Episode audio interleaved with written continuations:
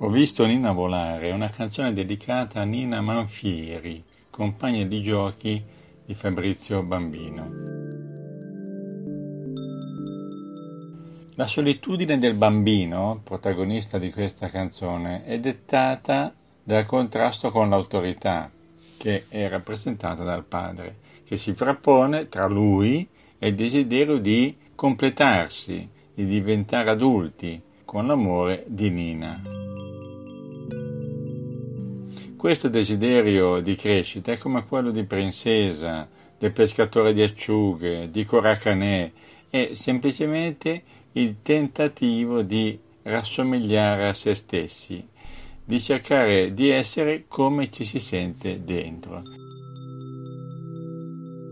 In questo caso il desiderio di diventare adulto si risolve in un primo momento nella determinazione del giovane a fuggire per recuperare da solo il proprio diritto di diventare adulto e in seguito si sublima in quella solitudine che lo mette a contatto con l'assoluto nel contemplare il mistero della creazione quando dice quale sarà la mano che illumina le stelle.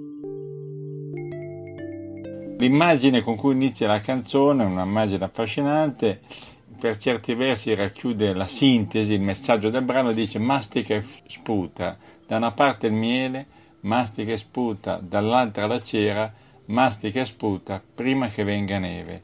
Quel gesto antico può essere letto anche come una metafora del vivere, datti da fare prima di diventare vecchio, prendi il mondo senza assumerlo, restituiscilo secondo il tuo discernimento.